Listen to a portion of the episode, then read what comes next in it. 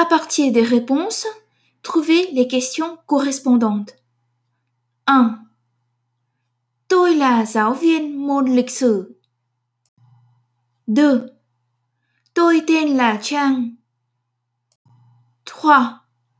Không, tôi không thích nấu ăn. 4. Ba quyển sách giá 200.000 đồng. 5.